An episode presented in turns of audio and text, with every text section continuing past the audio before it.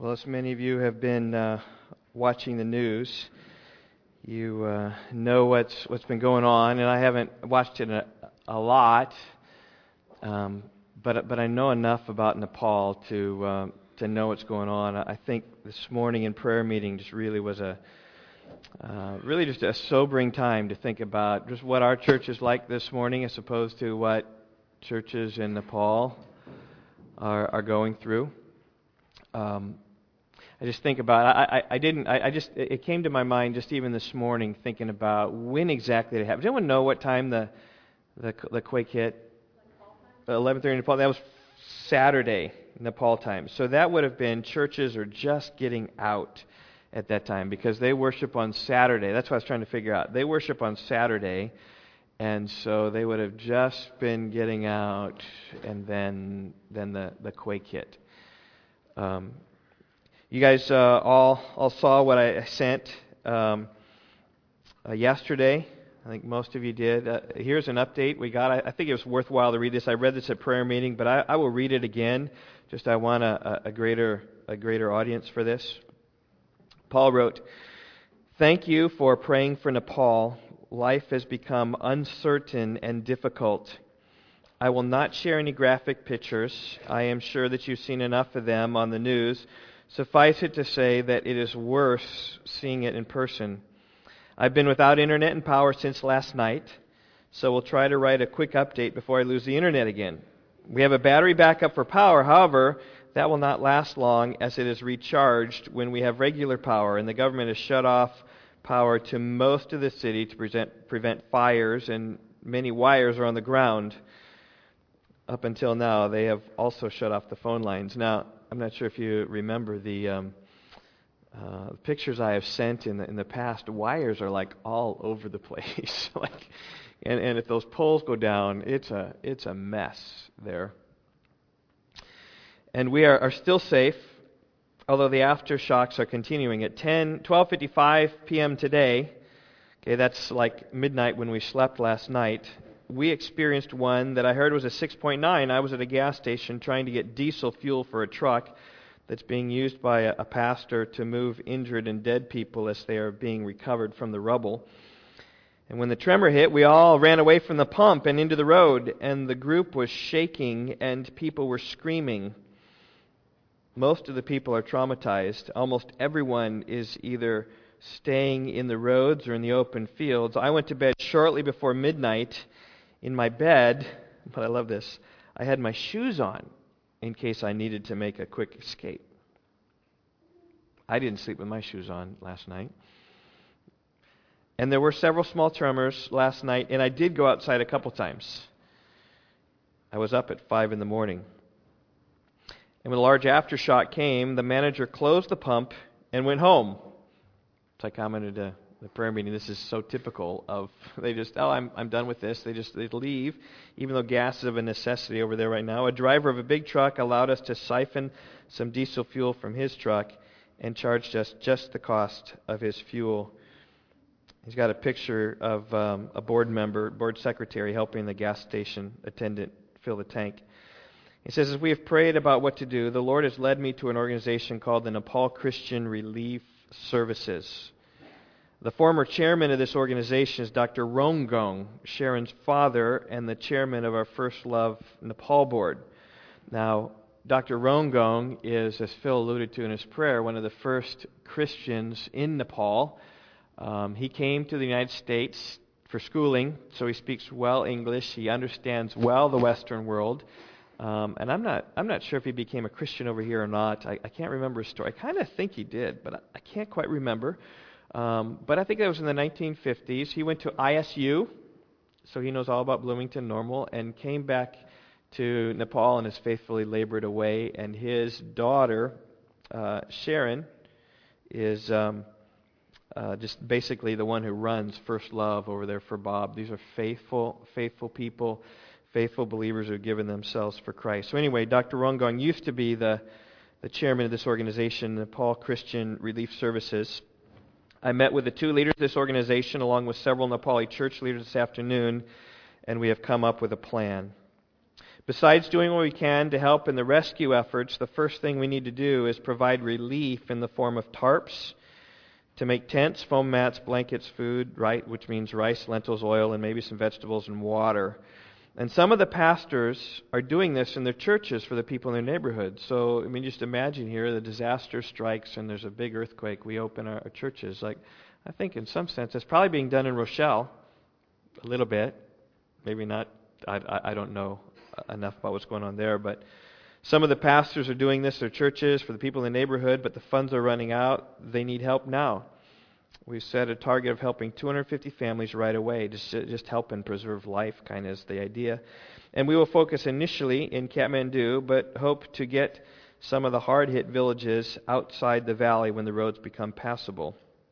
Just to give you, uh, Kathmandu is kind of in the center of, of Nepal, and uh, up way northwest is Pokhara, and the, the earthquake happened just uh, closer to Kathmandu, but kind of in between them, northwest of Kathmandu. Bakunde, by the way, is southeast.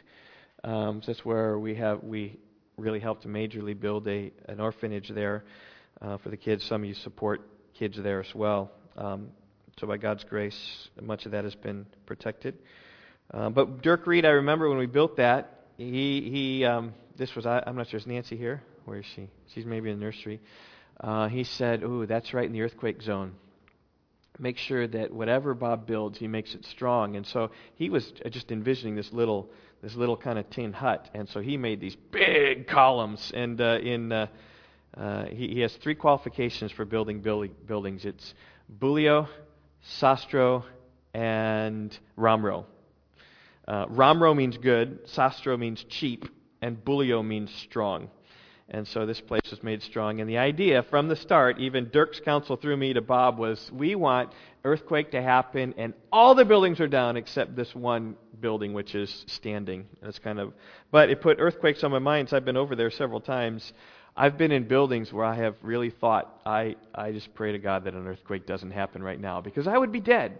I mean, you, you can't you just don't see buildings like that here in the United States. I, I remember going up this one, I think it was Kathmandu Bible College, maybe. it was like a six or seven story building.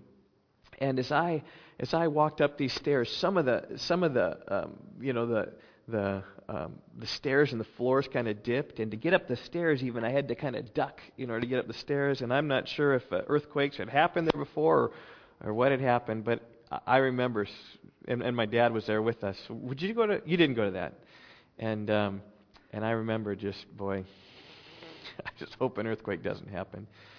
And uh, earthquake has. Um, let's see, where am I? Here it is.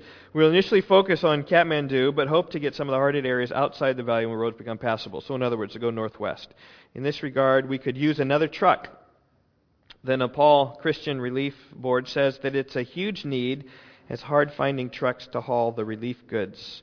Eventually, we will shift our work from relief to cleanup and reconstruction. So, relief first, just getting in, helping, and then cleaning up, and then helping to reconstruct. We would like to borrow, to provide new homes for poor families who will not be able to borrow money or come up with cash some other way to have to ever have a house again. We also help to rebuild or repair churches. I'm setting the goal to raise $50,000 within May 1st. It's a, a, large goal, but I'm convinced our Lord will supply this and more if we trust Him. Please pray, pray about all you can contribute. Every amount is important. To feed a family of seven for a month, it costs only about $75. Tarps and mats are about $50. This will not be a short term effort. It will take some years before people recover from this horrific event. I don't know if anything in Nepal can, can recover. By the way, in Kathmandu, um, there's been this, this Maoist problem, and so a lot of the people from outside the city have come into this city, where I think the city now is like three or four times bigger than it was 10 years ago. Just because it's dangerous out there where the Maoists are, and so they come into the city for safety, and a city that lacks infrastructure, even Rockford would struggle two, three times bigger.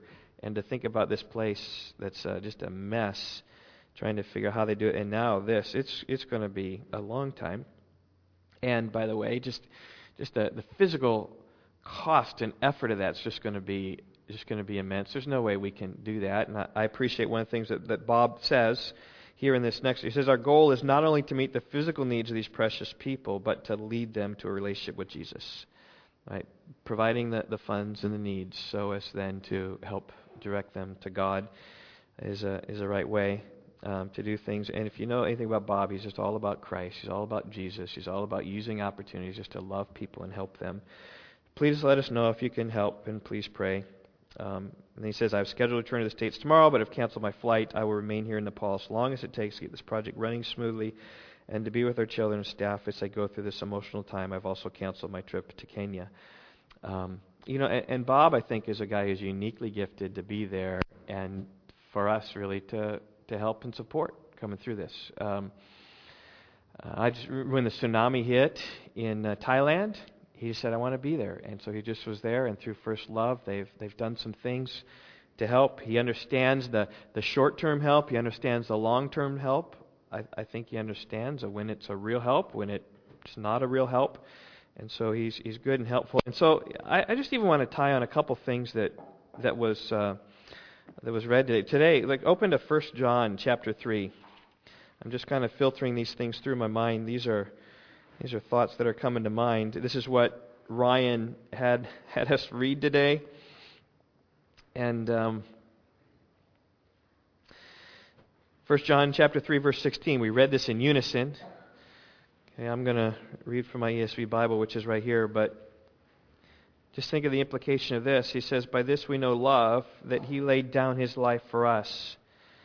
And we ought to lay down our lives for the brothers. And the brothers there is particularly Christian people, that Christ laid his life down for those he was saving, and we also ought to lay our lives down for the brothers. So, particularly, my mind is aiming towards the, the Christians in Nepal.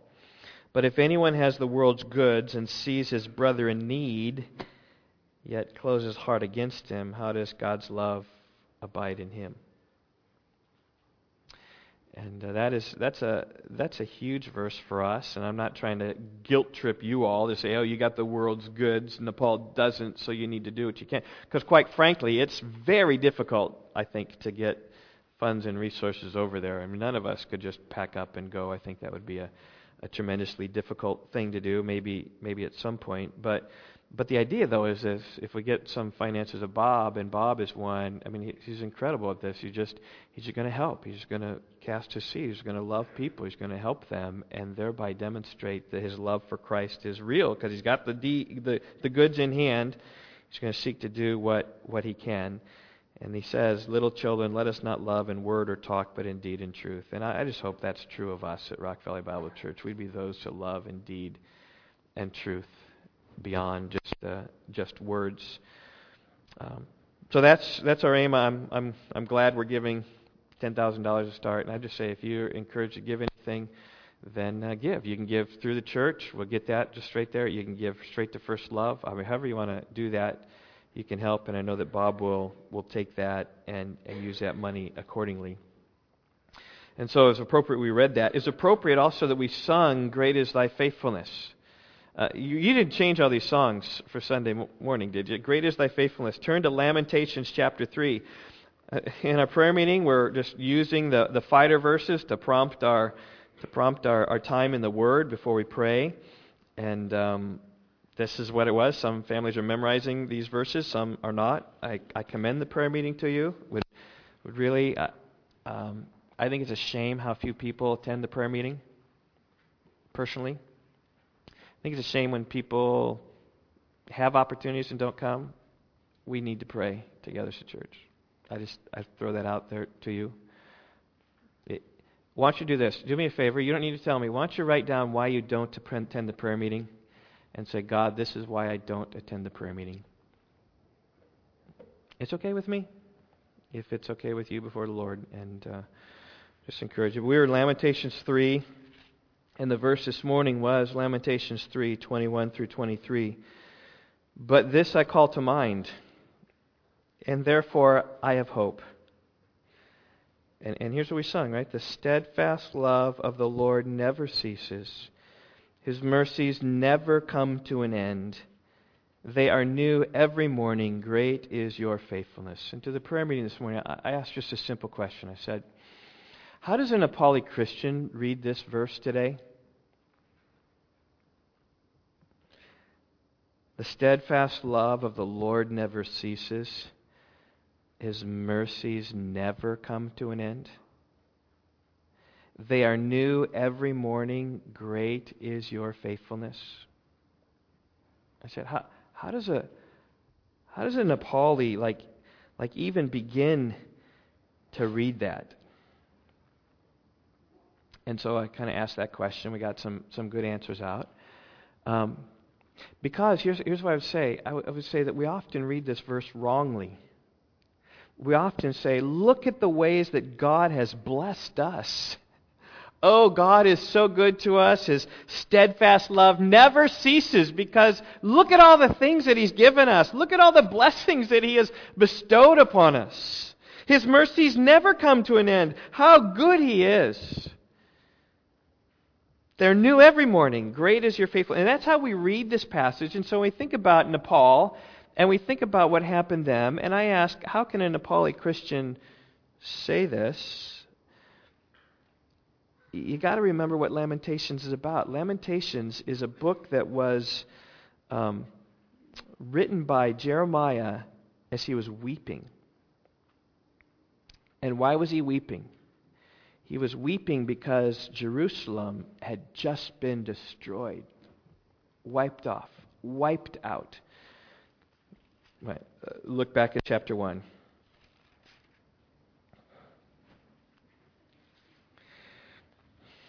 It's, a, it's really it's a, it's a devastated city we see here in, in chapter 1. How lonely sits the city that was full of people. The, the city that was just swamped with people, that, that was full, how like a, a widow she has become. She was great among the nations. Uh, Queen of Sheba comes to mind coming and, and listening to the wisdom of Solomon and, and looking at all the riches of Jerusalem is a world power. And it's come to nothing. She who was a princess among the provinces has become a slave. One time a thriving city, capital of Israel, wonder of the world. It says in 1 Kings chapter 10 that the king made silver as common as stones in those days. And now it, it lays waste 400 years later. Look down at verse 4. The roads to Zion mourn, for none come to the festival. All her gates are desolate. Her priests groan. Her virgins have been afflicted, and she herself suffers bitterly. Jerusalem from the heights of glory into the depths of desolation. She feels it, she mourns over it, she groans. And that's why verse 2, right? She's weeping bitterly in the night with tears on her cheeks. Among all her lovers, she has none to comfort her. All her friends have dealt treacherously with her, they have become her enemies. I mean, she, she talks here in verse 9 about having no comforter. In verse 16, the comfort is far from me. Verse 17, no one is there to comfort her. That's different than Kathmandu right now. There's lots of people making efforts. There's lots of people trying. There's lots of people going at that. Um, heard even there's a delegation coming from the United States with a million dollars. I told Yvonne on the way to church this morning, is a million dollars. That's like that's like nothing. But at least it's something. They're coming, but as for Jerusalem, there is, there is nothing. And, and, and, over and over and over again, chapter 1 just speaks of the, the desolation. And it comes to verse 15, right? The Lord rejected all the mighty men in my midst. He summoned an assembly against me to crush my young men. The Lord has trodden as a winepress the virgin daughter of Judea. And and see, see, don't think that this was outside of God's sovereign control. It was God who rejected his mighty men. It was God who summoned the Chaldeans to rise up against Israel, exactly like Habakkuk 1 said. I'm doing this thing so marvelous in your eyes, you never understand it. The Chaldeans, this nation more wicked than you, rose up and crushed you. Now, it's not like Israel wasn't warned. That's the whole ministry of Jeremiah. Over and over again, warning of the incoming doom, warning of the uh, impending doom, warning of the impending doom. He was the proverbial guy who was standing there with a sign that said, The end is near. He got thrown in a pit because he was speaking about how the end is near. They didn't like that, and so they, they threw him into, into the pit. And there you see a devastated city. And even chapter 2 then speaks about how angry God is with his people.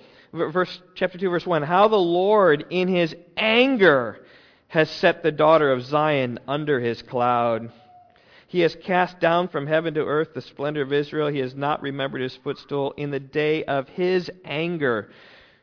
The Lord has swallowed up without mercy all the inhabitants of Jacob. In his wrath, he has broken down the strongholds of the daughter of Judah. Verse 3, he's cut down in fierce anger.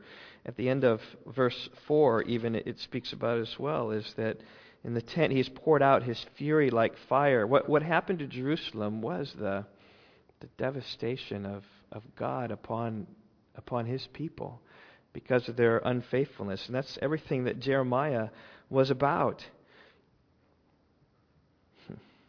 And in fact, his perspective comes in chapter 2, verse 17.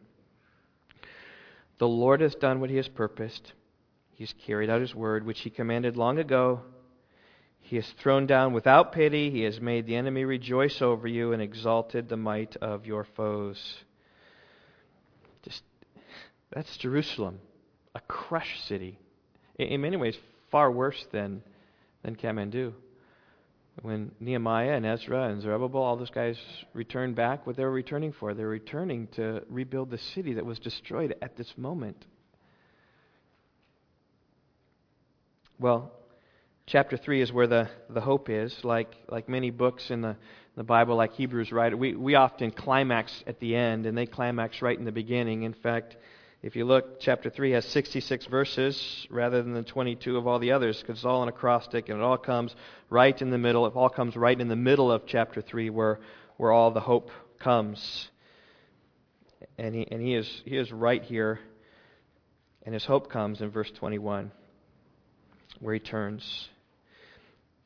When he says, as we read this morning, This I call to mind, and therefore I have hope in the midst of crushed desolation all over the place, he's, he's, remembering one thing. He says, I'm remembering this, and then I have hope. And what's he remembering? He's remembering the faithfulness of God. He's remembering that, yes, God poured out his wrath upon the city, but, but his faithfulness is, is new every morning. I, I shared in prayer meeting this morning how um, a good friend of mine doesn't like Great is Thy Faithfulness because it sounds like a funeral dirge to him. And uh, I remember hearing that statement years ago. This is about a decade ago. And I remember hearing that statement said, Yeah, you're right. I think so. Because great is thy faithful. I mean, that's rejoicing at, at God and everything He's done. And, and, yet, I remember the point when I, I came to Lamentations 3 and said, This is a funeral dirge. Lamentations 3 is the right way. Great is thy faithfulness, O God, my Father.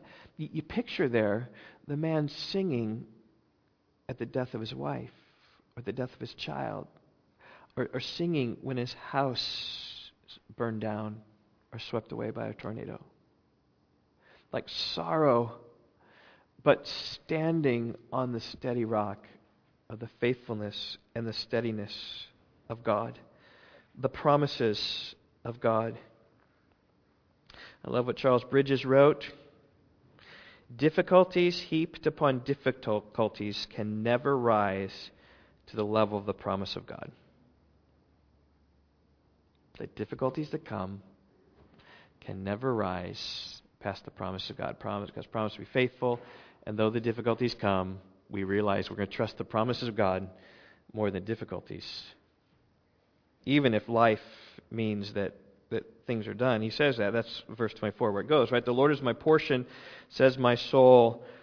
Therefore, I have hope in him. I mean, what, what amazing words. Here, Jeremiah places hope in God for deliverance, and no deliverance is promised. He doesn't know if deliverance is coming, but he's just placing it there. Babylon's just come and wiped out the city. They've wiped out the army. They, they've wiped out the government. They've taken many leaders like Daniel back into Babylon, and they're left desolate. But yet he says this in verse 24 I will hope in him. Right? In many ways, this is like Job. Remember Job? God incites Satan against him. He says, Hey, have you considered my servant Job? He says, Ah, tit for tat. You, you strike him or you hurt him. He's not going to praise you. And he struck him and hurt him. And he praised him. The Lord gives, the Lord takes away. Blessed be the name of the Lord. Or at the end of the Habakkuk, right? Though the fig tree does not blossom, and there be no fruit on the vines, though the yield of the olives should fall, and the fields produce no food, Though no flock be cut off from the fold, and there be no cattle in the stalls, yet I will exult in the Lord. I will rejoice in the God of my salvation. That's what Jeremiah is saying here. He says, even if everything's wiped away, I'm still going to trust the Lord for my salvation. Are you only praising God because things are good for you, because God blesses you? If you're an Nepali Christian right now, and maybe lost some family members, maybe lost some friends, is Lamentations 3 your perspective?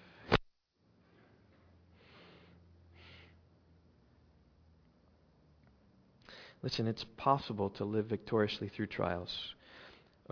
Verse 25 The Lord is good to those who wait for him, to the soul who seeks him.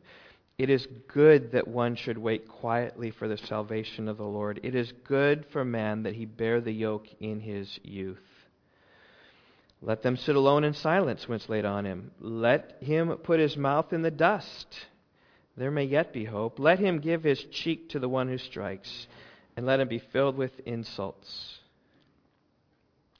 It's good to be afflicted. As Psalm 119 says, it's good for me that I was afflicted because now I keep your word. It's through the affliction that the, the keeping of the word comes. Verse 31, this is the good news, right? The Lord will not cast off forever. Though he cause grief, like he did in destroying Jerusalem, he will have compassion according to his abundance of steadfast love, for he does not afflict from his heart or grieve the children of men. Just there it is. That God, God, as the NAS says, He doesn't afflict willingly. It's not like He's a cosmic killjoy waiting to get people, but as people have been warned and they have turned away, His wrath will come. Um, and that's where that's where hope is. It's right here. That great is thy faithfulness. And so I just think if you think about the Nepali Christians, you think about the, the people there, just just pray for them that they would that they would know this, that the people like Bob Clinton or the pastors who are carrying away the dead in their trucks or who are, who are helping would would be a, a voice of of uh, reason a voice of hope in God. And I remember reading one of the things that Bob said was that the people are hysterical, they're screaming, and, and, and as I read that, I'm like, that's Nepali people. They're so superstitious. Like anything that anything that comes along, they're just like, oh, you know, it's the wicked. You know, runs away at the rustling of a leaf. So likewise, the Nepalis at the, the shaking of the ground are terrified because of what they have seen and what they're experiencing. But I, I just say this: ultimately, God is is good to those who wait for him, as verse 25 says. You know, another thought came to mind. Um, First Samuel, why don't you turn over there? First Samuel chapter 4. I just mentioned this in prayer meeting before I, I, I came up here. I, First Samuel chapter 5, rather. Um, my, my, my, my brother-in-law in California been texting me like yesterday morning he did making sure that we knew about everything that was going on there and i appreciate his heart with that. And uh, one of the things he was quick to point out was how all the, the temples have been destroyed. And not all the temples have been destroyed but it has hit some of the temples pretty hard. And because you think about it why are the temples hit hard is because they're probably some of the oldest buildings so they're probably some of the weakest buildings. And i, I just thought of the story of, of dagon. Uh, you remember when the philistines captured the ark of god in uh, 1 Samuel chapter 5, and they, they, verse 2, the Philistines took the ark of God and brought it to the house of Dagon, set it up beside Dagon. And when the people of Ashdod rose early the next day, Dagon had fallen face downward on the ground before the ark of the Lord. Uh, this was mini earthquake, if you will, in Philistia, of uh, causing that that uh, statue to fall down right before the the ark of God. And so, as it says, they, verse 3, they, they took Dagon, put him back in his place. But when they rose early the next morning, behold, Dagon had fallen face downward on the ground before the ark of the Lord again. And the head of Dagon and both his hands were lying cut off on the threshing floor. Only the trunk of Dagon, this fish god that they worship, um, was left to him. This is why the priests of Dagon and all who enter the house of Dagon do not tread on the threshold of Dagon in Ashdod to this day. And uh, what it was was that, that they had stolen the ark of God. They had some superstition, but God was very present there, and He says, "No, I'm going to get this thing back." And so He causes this temple, if you will, this idol, to fall twice, not once but twice, before them. And I love the panic that that came that came about. Uh, if you look verse 8 so they sent together other lords of the philistines and said what shall we do with the ark of the god of israel they answered well let the ark of god of israel be brought around to gath so they brought the ark of God to Israel. And hereafter they brought it against the hand of the Lord was against that city, causing a very great panic. And he afflicted the men of the city, both young and old, so that tumors broke out among them. And so they sent the ark of God to Ekron. But as soon as the ark came to Ekron, the people of Ekron cried out, They've brought around to us the ark of God of Israel to kill us and our people. They became just fearful of God because this was the idol consuming presence of God is what it was. And I love how, how they said in verse 11, they gathered together and sent all the lords of the Philistines and said, Send away the ark of God of Israel, and let it return to its own place, that it may not kill us and our people. For there was a deathly panic through the whole city, and the hand of God was very heavy there. And the men did not die, the men who did not die were struck with tumors, and the cry of the city went up to heaven. But here is God in control of all the idols. And it's my brother in law was getting at a little bit of mocking towards all these Hindu gods and all, all these, these people, what, what, what God can do. Because I, I think of any idolatrous place in the world, from all that I've heard, because I've talked to LRI guys who travel the world over, they say always that Kathmandu is like this unique place among all the places they travel. So idol infested, so um, demon infested, so um, Hinduish, awful kind of place. And how like God to destroy the epicenter of, of pleasure, Thailand a few years ago. Here comes here. Um, it is, it is um, unique. However, we need to be warned. Uh, another passage that comes to mind is, is Luke chapter 13. Why don't, why don't you turn there? This probably is my, my last passage. I, am not going to get to Leviticus today, just to, just to let you know. I've just got some thoughts that are coming in my mind.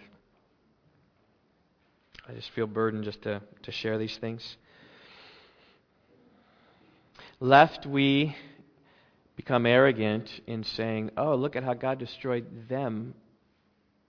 Or, you know, when uh, Katrina hit, the Gulf Coast. I remember hearing lots of people talking about how, oh, it's the what are the sinful casinos down there and the the coast down there with Biloxi, and um, it's because of their sin that God was striking. And there might be some some truth to that. However, I think one of the things that Luke 13 does is really brings us back to where we need to be as we think about disasters across the world, lest we say, oh yeah, they're so wicked in Kathmandu verse thir- chapter 13, verse 1.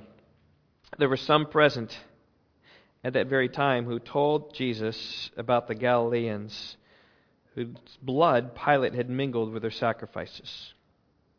In, in other words, there were some Galileans who went to worship the temple, perhaps. We don't really know.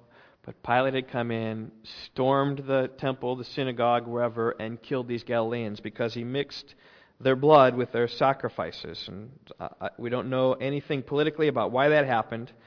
Um, but they were come, basically, they were, were, were looking at Jesus' response. And he answered them, verse 2 Do you think that these Galileans were worse sinners than all the other Galileans because they suffered in this way? Apparently, he's getting at their theology that says, well, it's because of their, there's how sinful they were that God that cited Pilate against these guys.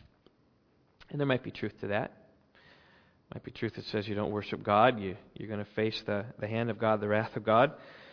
He said, verse 2 then, 3, this is Jesus' response. And I, I really want us to take this to heart today as we think about Nepal and the earthquake and maybe any mind that says we're better than them.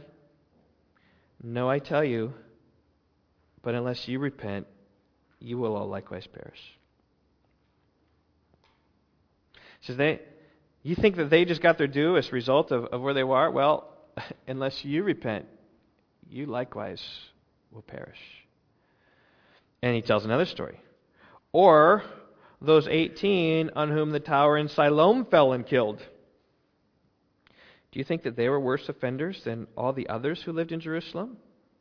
And, you know, that, that, that is very many ways the, the theology of those Pharisees of the time, uh, right? That, um, who sinned that this man was born blind? Was it him or was it their parents? Who, like, whose sin caused this, this problem? Or that tower that fell? Whose sin caused that tower to fall? Who, who did it? Who did it, Jesus? Certainly it's because of their sin that they did that. And he says, You think they're worse offenders? He says, Listen, no, I tell you, but unless you repent, you will all likewise perish.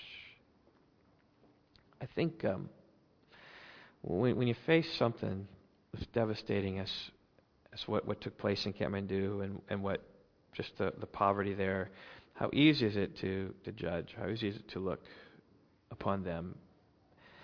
And, and yet, we need to look to ourselves. Because as easily as God struck Kathmandu, He can strike us as well.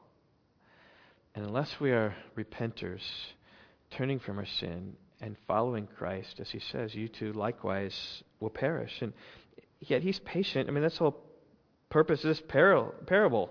He told this parable. A man had a fig tree planted in his vineyard, and he came seeking for fruit on it and found none. And he said to the vine dresser, Look, for three years, corresponding with three years of ministry of Jesus, I said to the vine dresser, Look, for three years now I have come seeking fruit in this fig tree, and I find none. Cut it down. Why should it use up the ground? Humorous. And he answered him, Sir, let it alone this year also until I dig around it and, and put on manure. Then, if it should bear fruit next year, well and good, but if not, you can cut it down.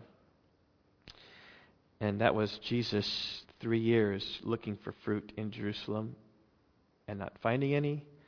Ready to cut it down, but in his patience, he just continued to, to cast off a warning. There's a warning about hypocrisy coming in the next story about the woman who was hunched over for 18 years, and they, they attacked Jesus for healing on the Sabbath. Like, you're, you're, missing it.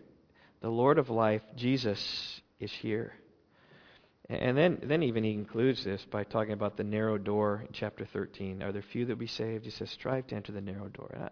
I, I just think of, of any application to Leviticus, you shall be holy. And what greater application is there than this? Is this disaster? Do we love them? Are we going to help them in some way? Um, what about ourselves? Where do we stand before the Lord? And there may be some of you here today that just kind of drifting through life, taking things easy. Maybe it's time like this, it gets a, a shock when you start seeing things, you start seeing the magnitude of the help. Now, it is interesting that my, my spirit wasn't quite provoked this when they had a tornado. We had a tornado come through and wipe out a lot. And I think perhaps the reason why is because we have the resources to rebuild that. Think of insurance. I mean, I talked to Lance, and he talked about how the Red Cross is here and Samaritan's Purse is here, and just infrastructure here and helping those people. And I'm, I'm, I'm compassionate to those people for sure. Um, we were talking to someone recently, maybe, uh, I, I forget who we were talking to, uh, Mrs. Coulter maybe. And uh, she knows two people who are there, and one is living with parents, another place they're like they're like fine, they've got places to live, they're okay, they're going to start cleaning up, and there's a massive cleanup project. If you want to do something, um, she said, boy, the fields out there are just littered. You guys know more. I've not even been out there, just littered with stuff that takes so many years to clear, and you got to clear this up so they can even farm. Are they even going to farm some of that land? Will it be fallow? Do you have any idea, Juanita? That won't be farmable? Okay, okay, good. So you think about that. Maybe that's why it hasn't struck me is that it's cleaned up and there's going to be farming on it. Um, but in Nepal, um, it, it's going to be years and years and years and years. I think it's it's strategic opportunity for us. I remember when the disaster struck in Haiti. I was like, I don't know anything about Haiti. But you know what? I know a few things about Kathmandu. And uh, we got a great contact there. And I'm going to seek to mobilize churches in Rockford. Uh, I got an email even this morning from um, Ray Galinsky, as a missions pastor at Grace Church DuPage. He said, Hey, what about your contacts in Nepal? Can we maybe help something? And so I sent him the email already this morning that, that Bob Clinton just sent out about trying to raise $50,000 for relief and then uh, whatever is building back up and helping in a wise way. I said, yeah, this guy's good. He's trustworthy. So, you know, whatever. We might be a rallying cry to really help and help the church over there. And, and, and who knows? That isn't it during the time of crisis when the, the, the church rises up? Um, it's when things are hard and when the, the church rises up. So I think, I think pray for Christians to be able to be helpers over there be freed up somehow to be able to help and serve. I remember Bob when he was in Thailand. He talked about how when he was there and the you know the tsunami hit, whatever, 100,000 people were killed at that tsunami, and um, so he was there serving in the hot sweat, just trying to get these bodies taken care of and doing whatever he can do. And it's interesting, the most holy people of the Buddhist faith, who was primarily there, they were nowhere to be seen. The monks, he said, nowhere to be seen. Uh, first of all, because a monk, I think, believes if you touch a dead body, you become unclean, a little bit like this whole Leviticus thing. But secondly, fundamentally, Buddhism is a, a religion of, of here, I'll take, I'll take, I'll take, I'll take. But Christianity is a religion of giving and giving and giving. And who is it that shows up? Relief. Samaritan's Purse shows up down here. It's Christians who have an opportunity to rise to the surface to be able to really help and shine in the world and just say, hey, look who's helping. It's believers. Uh, that's helped with the children's home that we've helped build in Bakunde. It's the testimony of look at the Christians. They're here, they're helping. They're not just sucking, taking, taking, taking. They're here helping. And just that's an opportunity, I think, pray for the, the Christians to rise up like that. But for us, let's just say, what, what, what, what, what if we were in Nepal? Or, or what if that happens to us where everything's taken away? Are we going to be great is thy faithfulness? And if not, maybe there's some repentance that needs to take place. I just long for us to be a, a holy people. And we'll get back to Leviticus 24 next week. So let's pray together. Oh, Father, these thoughts are, are rambled and they're different than normal, certainly. Yet, God, you've just put it on my heart to just speak some of these thoughts that really just came to mind this morning as I've been thinking and mulling on these things. Lord, I pray by your grace you would guide us, a church, to help. Uh, we'll give some money from a, a, surplus that we have allocated to missions to, to give apart from us. Thank you that we have been able to save that up so as to be able to spend it in that way. And I pray, Lord, that you would help the, the fruit of that money to go rightly to places that, that really help. Um, we know there's there's much missions activity that actually hurts people, um, and, and, many times that giving is is not the best. And yet, Lord, as we think about people who who need a place to live or who need food, God, how we can help with that. And, and I pray for Bob Clinton. I pray that you would help him and strengthen him. I know over the next couple of weeks he's going to wake up early in the morning and tirelessly go about his work trying to organize and trying to help and try to do, and he's going to go to bed at night fatigued. Um, Lord, we pray that you would help him and strengthen him and give him discernment. Um, God, give us wisdom as to how we can do it. But most of all, God, I think is most important.